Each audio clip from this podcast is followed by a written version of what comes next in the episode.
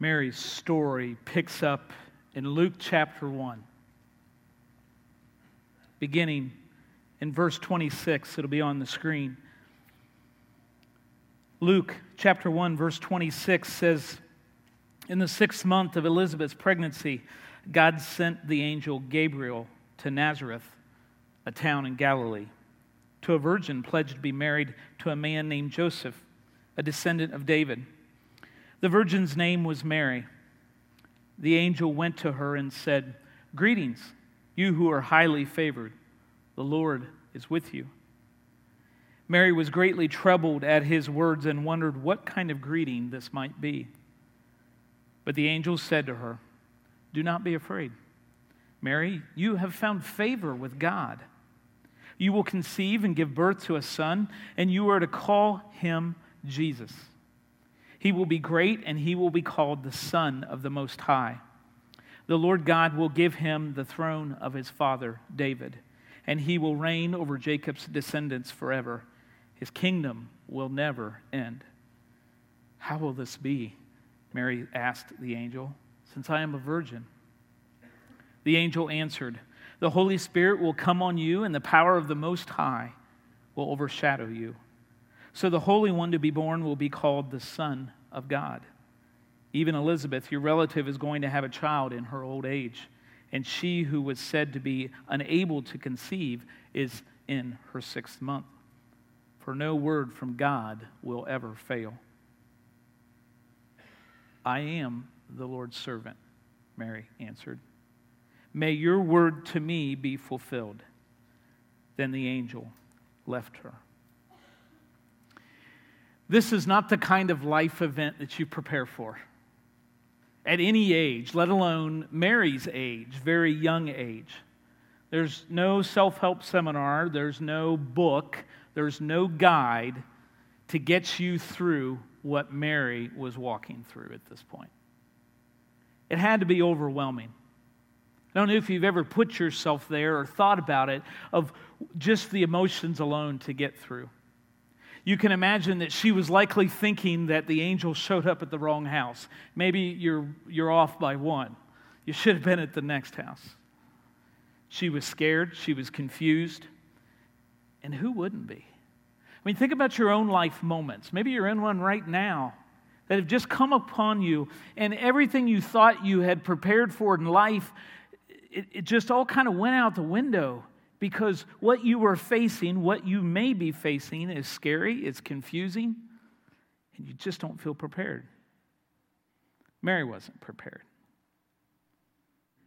Not just from a practical, we got to find a place to put this baby when it's born, a place for it to sleep, but also the emotional, the intellectual, the spiritual preparation that is required, right, moms? To be pregnant, to go through labor and delivery, and let alone raise a child. It's an awesome responsibility. Mary had so much to learn. I want you to think for a moment how you prepare for Christmas.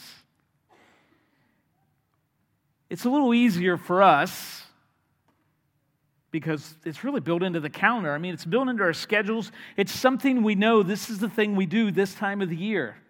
It's really what all cultures do in some way or form. There's a holiday, there's seasons, there, is, there are the traditions that come together that help us mark this occasion. But that's surely not what it was the first Christmas. It was all new. It was all so unexpected, as Josh talked about. Yeah, they were waiting, this anticipated, wonderful counselor, mighty God, everlasting Father, Prince of Peace that was prophesied. But never, ever, ever, ever did they expect that he would come as a baby. How do you prepare for a baby like this? How do you respond to a baby like this? How, how do you receive a baby like this? What we see in Mary and her response has much to teach us, I believe. Because if there was a good way to respond, I think Mary did it. Let's pray. Father, as we look at Mary's response today, as we look into your word, God, I pray that you would teach each of us from your word how we can respond to this child, to this king, not just as a baby, but as Savior, as Lord. How we can receive this Christmas, perhaps in new ways like never before, and allow this child to be born in us so that we might further your kingdom. In the name of Jesus, we pray. Amen. Mary's response was nothing less than remarkable. Look at the words in verse 48, 38, excuse me.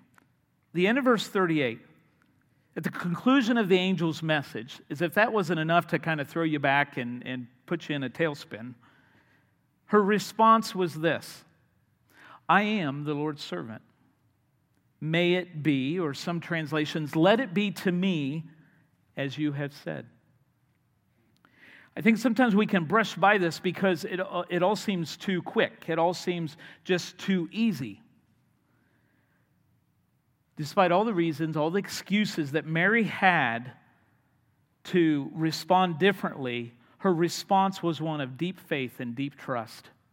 That's the response I want to have to God. Every time God comes to me and says, This is what I need you to do, that my response, our response, no matter how unexpected it is, that we have a part in this great grand story of God's. And just like this divine pregnancy, we have an opportunity to respond with faith.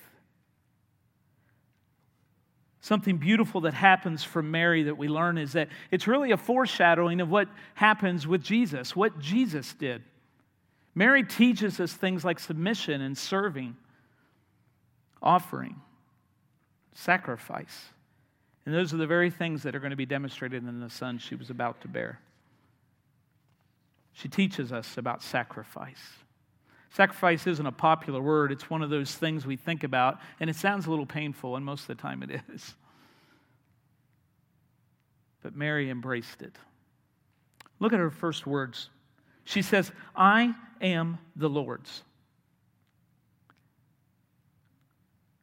In, in, in, in four simple words, Mary gets at the heart of what this is all about. Who is she? Whose is she? What she demonstrates here, what she speaks here, is that she helps us see that the first part of any sacrifice is submission. Sometimes we have these great, big, grandiose ideas about what it means to sacrifice for God, for others. But it all starts with submission. We have to understand who we are. Mary was not, right now, in her mind, primarily a young girl who was pregnant. Yeah, that was shaping a lot. But really, what she declares right here is the most important thing, and that's her identity in God. She was God's child. And that recognition, that acknowledgement, helped her accept the role that she was about to play. She did not take the role because it was going to bring a lot of fame and a lot of fortune. She didn't even understand what it all was going to mean. It wasn't convenient, it certainly wasn't beneficial to her. But she accepted her role in submission because she belonged to God and He had chosen her. I think sometimes we forget that Mary didn't have a, she didn't really have a choice. God didn't come and say, hey, would you mind doing this? No, he, said, Mary, this, through the angel, this, this is what you're going to do. What would it have been like if she would have fought all the way? Now, God's plans prevail, but how different of a picture would we have seen? How different a picture in preparation of Christ's coming would have this been? It had been huge. But Mary knew that she was God's first. Do you know that? Because we all have to recognize that we belong to something, someone. Sometimes we take the key role in that when the reality is it's our Creator who deserves it. Mary knew that she was God's first, and as the song suggested that Olivia sang, I am just a girl, but I am willing, and I am yours. Anything we ever have to face in life, anything that requires any sort of sacrifice, must start with acknowledging who we are. Because when we acknowledge, as Mary did, that we are God's first, we then can cling to the promises of God. A lot of people like to do it differently. They like to say, Well, I want all the blessings and promises of God, but I really don't want to claim Him. Doesn't work that way. Mary teaches us that sacrifice comes out of a humble heart, a heart that is submitted to God because she knew deep down that she claimed to follow God, and she did follow God, that He would never abandon her, He would always protect her, He would always care for her, and He would always provide for her. Mary knew that nothing else would do that. Yeah, there's lots of things that pretend to do that, but nothing that would and should be her identity like God. And so, in a very humble, tone, she says, I am the Lord's. I am the Lord's. That's where I got to begin. Because if I'm about to do any of this, I have to realize that it is God that will walk me through this.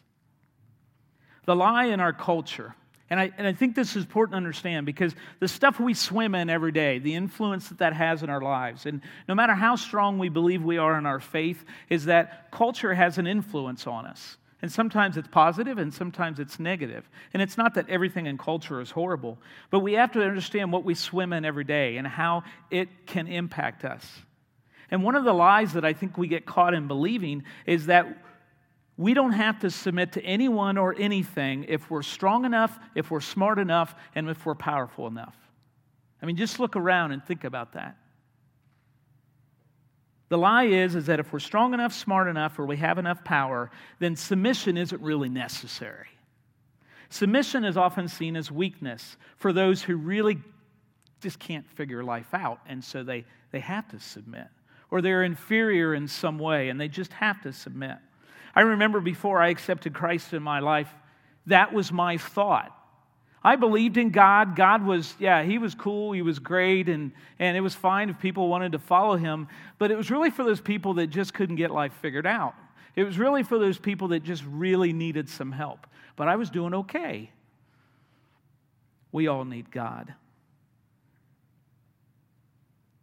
We are all inept at life without the Creator. We are all unable unable, excuse me, to walk through what life is, to get the most of life, when our selfish pride, our independence, and our sinfulness is what drives us.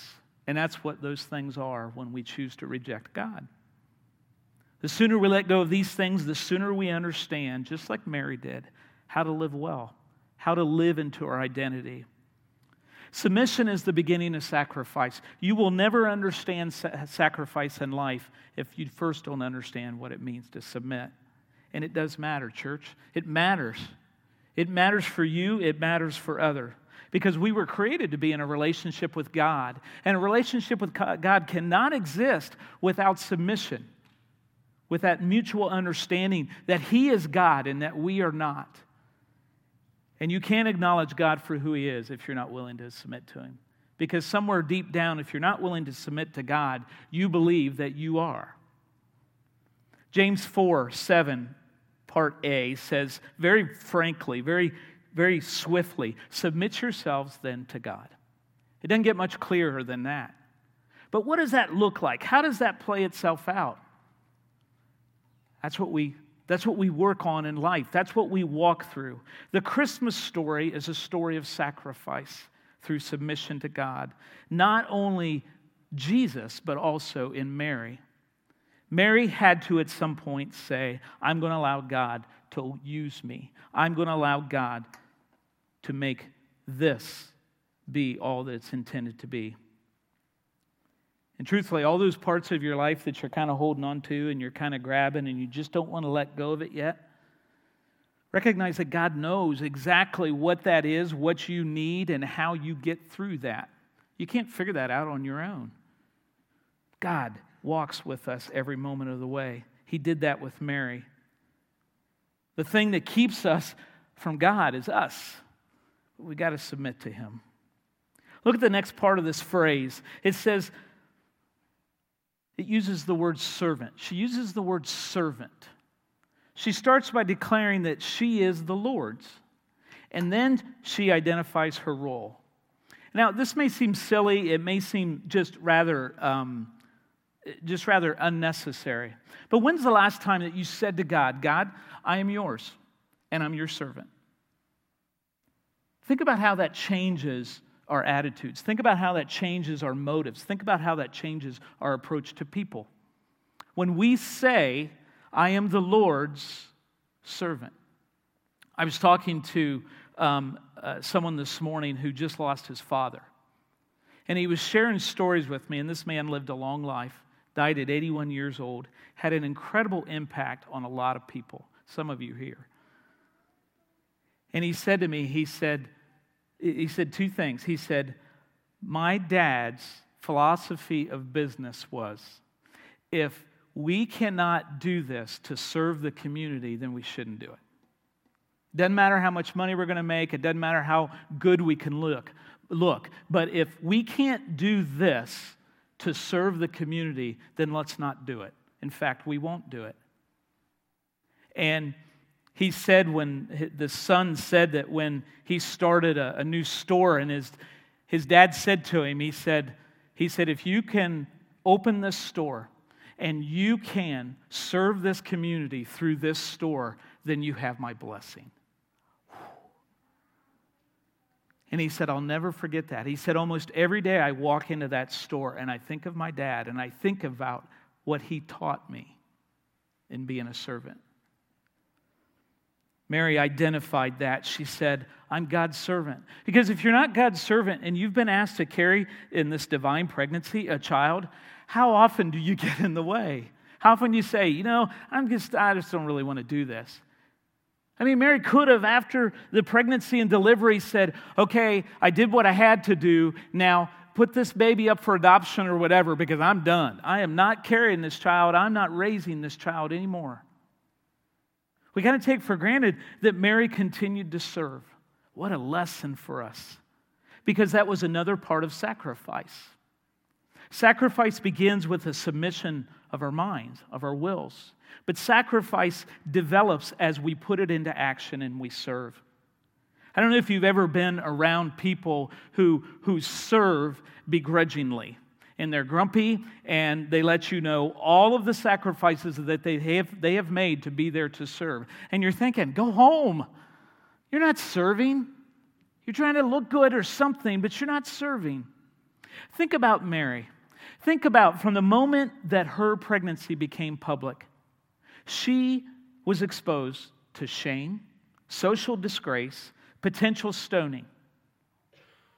And then she endured a pregnancy that involved a 70 mile bumpy ride on the donkey. Ladies, how's that a way for inducing labor, huh? I wouldn't recommend it. And then labor and delivery. In this day and age of controlled, sterilized environments, it's a little hard to imagine a stinky, dirty stable, isn't it? Well, it probably wasn't that bad. Yeah, I think it was. Sacrifice every step of the way. Sacrifice. I heard something the other day, and it was from the perspective of Mary.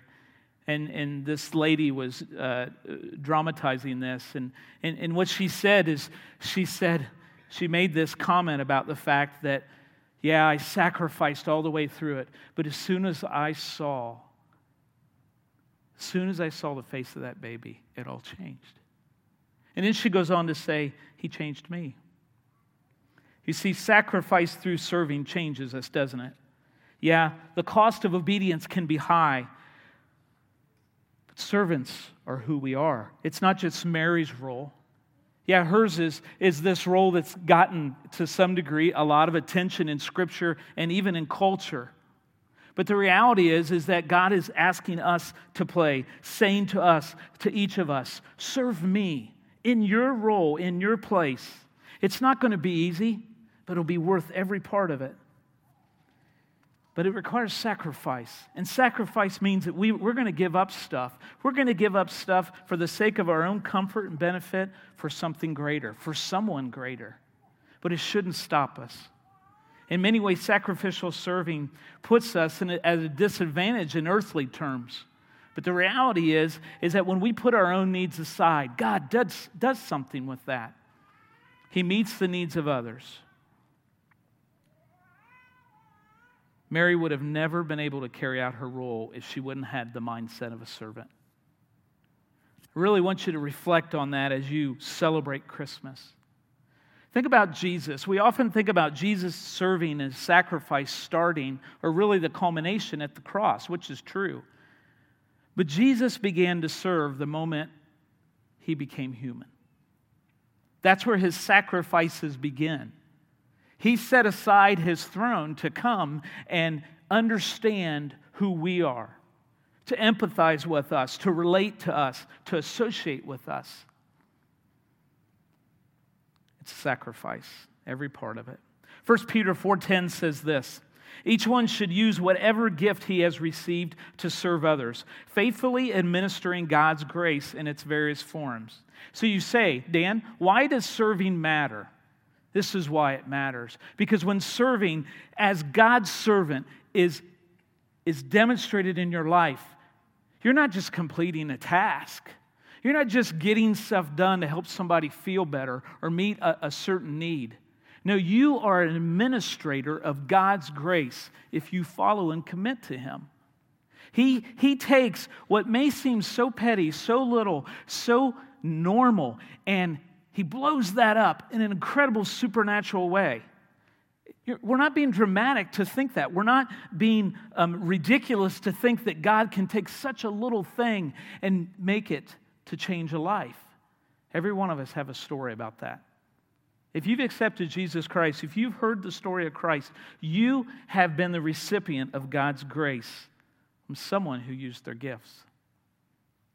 I encourage you, I beg of you, as we have talked about as a church over and over again, serve one another, sacrifice to serve one another because it does matter, just as it did for Mary. Your story will be a story that will be told as people have come to know Christ because of your serving, your sacrificial serving. Remembering Mary's sacrificial serving that first Christmas, Christmas should be an inspiration for us to walk in her steps and follow Christ in obedience. So, how are you going to serve somebody this Christmas? One of the things I love about Christmas season and has kind of developed in our culture is that the idea of serving tends to be a bit more prominent than I think it used to be. And I love that. I think it's such a good thing. But I think we do have to be careful. And I want to challenge you a little bit further. I don't want to minimize the things that you do to serve people now in the name of Christ. But I do hear people at times say, yeah, we want to do something really special this time of year. What about the rest of the year? Because I don't know about you, but there's times that people just expect it this time of the year. Keep doing it. That's okay. But what about when they don't expect it? Just like when, when Mary didn't expect what was going to happen, when Joseph didn't expect what was going to happen. Serve people sacrificially when they don't see it coming. That's what Christ followers should do. That's what Christ did for us. So be creative, have fun, look for those needs. They're everywhere. You all know that. But look for ways for God to use you specifically and personally with your gifting to serve people and administer His grace. Second part of this phrase says this May it be to me as you have said. Which, what's important to understand about the Greek here is that this is not just, okay, God, whatever. It's not just a, a, a minor uh, submit, submissive statement of obedience, like, okay, let's go. No, it, it, there was, there's an emphasis here, very strong emphasis that with the sense of that Mary has her heart ready. She's ready now to go. Here, here's what it looks like that person who grumps and gripes and complains and tells everybody of how much they've sacrificed to serve somebody, The opposite of that is the person that you love to serve with, whether it's here at church, whether it's in the community somewhere. You love serving with them because what happens is they give people not just a, a need to fill, they don't just uh, complete a task, they engage their heart. And they're, they're a joy to be around. Because just like Christ, just like Mary, their heart was in it. They offered their heart the willingness. I don't know how we call serving serving if the heart's not engaged. It's a cheap imitation of it. But here in this statement, may it be, or let it be to me as you have said, Mary's saying, I'm ready. I am ready because my heart is now set on being your servant. I am ready to go. Don't know what that means, scared to death, and I don't know what's next, but I'm ready. My heart is going to engage. Church, if we don't engage hearts, starting with ours before God, we will never engage people. We will never share the power and the beauty of this message of Christ. People are tired of religion. People are tired of, of, of, of, people missing them all for the sake of telling a story that they don't care about if you don't care about them. Listen to the words that Olivia sang from the song I'll hold you in the beginning, you will hold me in the end. Every moment in the middle, make my heart your Bethlehem. In other words, Christ, Jesus Christ, come come and reign right here. Sacrifice is completed by an engaged heart. You can sacrifice by serving, you can sacrifice through submission, but what brings it around is the heart that is engaged, the heart that is offered first of all to God. Because if you don't offer it to God first, it's not good for much good to anybody else. You may think it is, it's not because it's not a heart that is right. She says, Be born in me. I'm not brave, I'll never be. The only thing my heart can offer is a vacancy. I'm just a girl, nothing more, but I'm willing. I'm yours. See, that's, that's what a heart offered is. It's a heart that doesn't say, Oh, I'm clean and I got it all figured out. That's why we, that's why we go to Christ. It's not to go to Him uh, clean, it's to go to Him to get clean. It's for Him to change your heart, Him to mold you and shape you. The heart is the seat of the emotions and feelings. It's, it's kind of what pulls our soul together. And all of the things of our mind and our intellect come together in the heart and the seat of emotions and feelings. A true servant doesn't just go get stuff done. A true servant engages the circumstances with their heart and engages those they are serving. So maybe this Christmas, part of your commitment to God to celebrate Christmas is to say, I'm not going to serve just to check off my list. I'm going to engage someone as I serve them. I'm going to find out their story.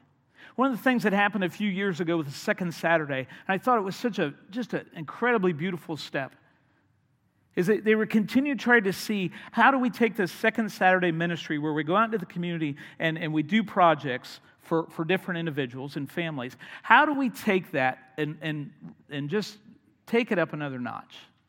And one of the things they talked about doing and have done is that they don't just want to go and get the task done. They want to have somebody specifically assigned that day on those projects to go and sit and talk with that widow while wood is being cut, or while the deck is being stained, to sit with that senior adult couple and just hear their story and to share our story. That's what it is. That's offering our hearts. Let's be people who learn to do that in all. Yeah, I know what you're thinking. Dan, it takes a lot of time. You bet it takes time. But I'm glad somebody took that time with me because in that, somebody sought to understand me, my boss, my first boss. Somebody sought to understand you. And you would have never, ever seen Christ without seeing their heart offered to you first. That's what Jesus does. That's what Mary demonstrated to us as she served and as she offered her heart. Offering matters. Giving our heart matters. Yeah, it's going to get stepped on at times. I wish I could tell you that wouldn't happen. You all know that. It happens. Well, it's a not so fun reminder of the sinful world we live in, isn't it? But don't you dare stop. What kind of world are we going to live in if we all stop offering our hearts in the name of Jesus Christ? What's, what's it going to be? It's going to be more of all the things we hate about this world, all the things that remind us of our sinfulness.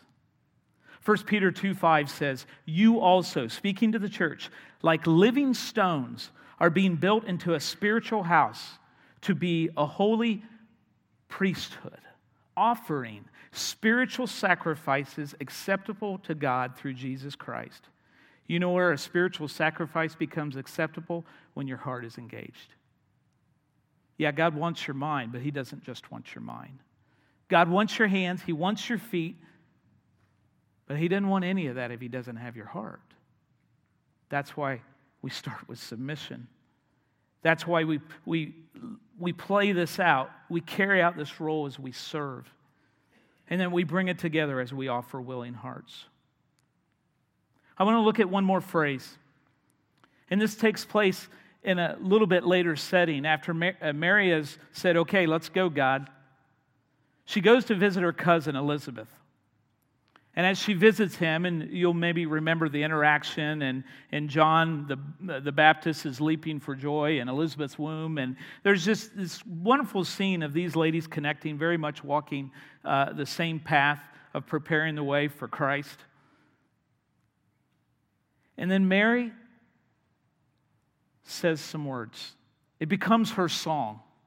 Let me share just the beginning of it. It'll be on the screen, just the first couple of words. Mary said, after this greeting with Elizabeth. My soul glorifies the Lord, and my spirit rejoices in God my Savior, for he has been mindful of the humble state of his servant. From now on, all generations will call me blessed. For the mighty one has done great things for me. Holy is his name.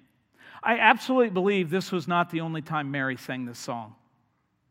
I think this was a song Mary went back to. As Mary stood there and watched her son mature and grow and begin to minister to people around Galilee, I think Mary sang this song. I think Mary sang this song as the tide began to turn and the crowds turned against Jesus. As she sacrificed, as she suffered, as she wanted to scream out, Let him go, he's my son, is that Mary in her heart sang this song. As he hung on the cross and died, I believe Mary sang this song through the tears. Mary's response, her song, My soul magnifies the Lord, and my soul rejoices in God, my Savior. That's a person who understands sacrifice. We can talk about God. We can say that uh, God is a big part of our life. But when we sacrifice for God, when we live our lives sacrificially serving Him, we can sing the song of Mary. No matter what. We can sing the song of Mary. My soul magnifies the Lord, my soul rejoices. But see, if you don't start with submission to God and you don't start an identity in God, you'll never be singing the song that rejoices in God. Mary teaches us the purpose of sacrifice, and that is to bring glory to God. This song, Be Born in Me, is such a powerful piece because what Mary wanted was not just to be the birth mother. She didn't just want to be the womb that carried the child. She wanted this child to change her, and it did. And in turn, because Mary submitted and Mary served and Mary offered her heart, Mary's life changed ours and many, many more because she allowed Christ to change her. Isaiah 9 6 says, For unto us a child is born, for to us a son is given. Are you prepared this Christmas? Are you prepared? I'm not talking about your parties. I'm not talking about your family gatherings. As fun and as great as those are, are you prepared to bring glory to the Lord? I encourage you this Christmas to prepare. And maybe you feel prepared, then jump right into it. Think about how you can submit in sacrifice. Think about how you can serve in the name of Christ and sacrifice. And think about how you can offer your heart to someone and sacrifice so that they might know God. You'll bring glory to Him. And you'll be walking the streets, you'll be walking the, hall, the hallways of your home, and you'll be singing, My soul magnifies the Lord.